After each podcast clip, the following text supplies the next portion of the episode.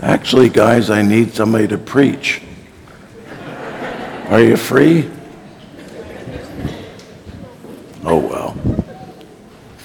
You know, never rule it out. These munchkins could end up as preachers. You just don't know. You just don't know. And you know, almost half today coming into seminary, but sometimes more, are women. And women have the same um, ability that men do and can do the same work, but so can guys. So don't rule it out. You know, even old people sometimes go into the seminary. It's true. And they, and they get what they were hoping for um, all through their lifetimes, and they finally um, realize their uh, gifts in this way. Well, pink now, pink. We were going to talk about pink. Has anyone here today known Alecia Beth Moore? graduate of Central Bucks West High School, whose name is Pink. It's her stage name. Yeah, local girl, Pink. Right? Pink. Anybody know Pink Floyd? See? Oh, I don't either. But they were around when I was still in high school. Pink Floyd. Whew. The Dark Ages. Pink is the color I enjoy wearing because only real men can wear pink. Ask Scott Lear, look at that shirt today. That man, that man is shining. Ooh, ooh, ooh, real men. there he is. Huh? He plugs it in at night so it keeps glowing. That's nice. He matches that candle there. Today is Joy Sunday, and pink is the color of joy. Telling you more. Pink, the color pink, though it's not on the spectrum, you won't find pink in the color spectrum. You can look that up, Google it. It's too complicated for me. The color pink is a shimmering, toned down offshoot of red hot. Brilliant in its own right.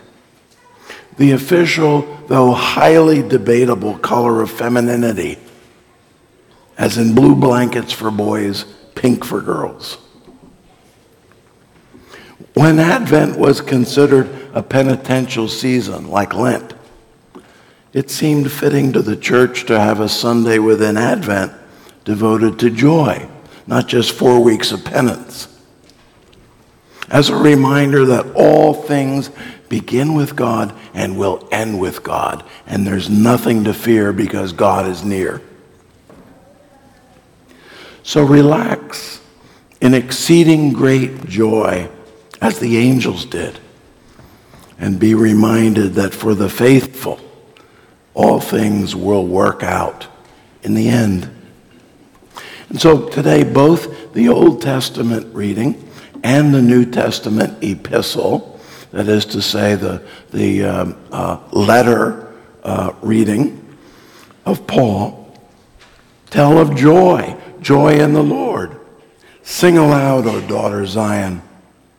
Shout, O Israel. Rejoice and exult with all your heart, O daughter Jerusalem. The Lord has taken away the judgments against you. He has turned away your enemies. And again, rejoice in the Lord always. Again, I say rejoice. Don't worry about anything, St. Paul says. The church named this Sunday in the Latin Gaudete Sunday. Gaudete. It's an, it's a, um, an exhortation. Rejoice, Sunday. Do it. Rejoice. Rejoice in the midst of the darkness of life. So, sing, O daughter Syria, as your children flee your conflict. And rejoice, O son San Bernardino, as parents mourn and children cry for their loved ones. Does this sound foolish? It's the same kind of thing that Zephaniah was proclaiming to the Israelites who were enslaved to, to Assyrians and then Babylonians to different people. They were still in the midst of their darkness and they were worshiping other gods. And Zephaniah said, Sing because God is near. Sing because the rock of your salvation is saving you. The coming time, says Zephaniah, is going to be better. The Lord your God is in your midst, a warrior who gives victory, who may help people get more common sense and not resolve whatever's going on in their beings with violence. Our warrior will care for you.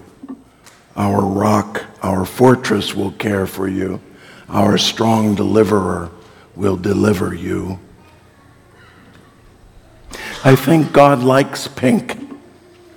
God likes to offer joy, to promote a better time to come when the lame and the outcast will praise instead of being made fun of or looked down upon. Lauren Winner says, No longer are we praying to escape judgment. Now we are singing with gladness because, per Zephaniah, the Lord has taken away judgments against us. Now, per Isaiah, we are drawing water from the wells of salvation trusting God and spurning fear. We are shouting and singing for joy. No longer are we quaking about the Lord's coming. Rather, per Paul, we are rejoicing in the Lord and practicing gentleness. We do not fear precisely because the Lord is near. There are those who, for whatever reason, are reluctant to rejoice about anything. They hold back, maybe as a defense mechanism against the joy turning sour and having to hear an inner voice saying, See, I told you not to get too happy about anything. You'll only get hurt in the end, so be stoic, straight laced, not too happy, since it will only backfire on you eventually. It sounds foolish, and it is foolish. But there are those who practice holding back their joy for fear of getting hurt. Hurt's going to come no regardless. You might as well have fun when you can. You might as well know joy in the Lord while you're able. A group of missionaries was sent to an African tribe who celebrated life through dancing. These missionaries told the people in the tribe that once they were baptized, they could no longer dance. So those Africans who converted to Christianity became known as the people who have given up dancing. How sad. What a terrible thing. Those missionaries should have taught them to kick up their heels and click them. Baptism is the most important thing in the life of anyone. It's filled to overflowing with hope and love and courage and joy. Let the dancing begin for Everett and Mila. Let the, let the dancing begin because they're to be baptized today. God adopts them as his own promises them an eternity of companionship if they want it. Praise God. Unleash the joy. God is good and with us forever. So rejoice in the Lord then. And what are we to do until Jesus comes again? Well, John the Baptist advises if you have two coats, give one away. If you have two beef roasts, give one of them away. In the meantime, be kind. Share. Care for ones who need it. And listen for their needs, not your own. Think pink. Praise God with exceeding great joy, for the King of glory comes. Open the gates before him and lift up your voices.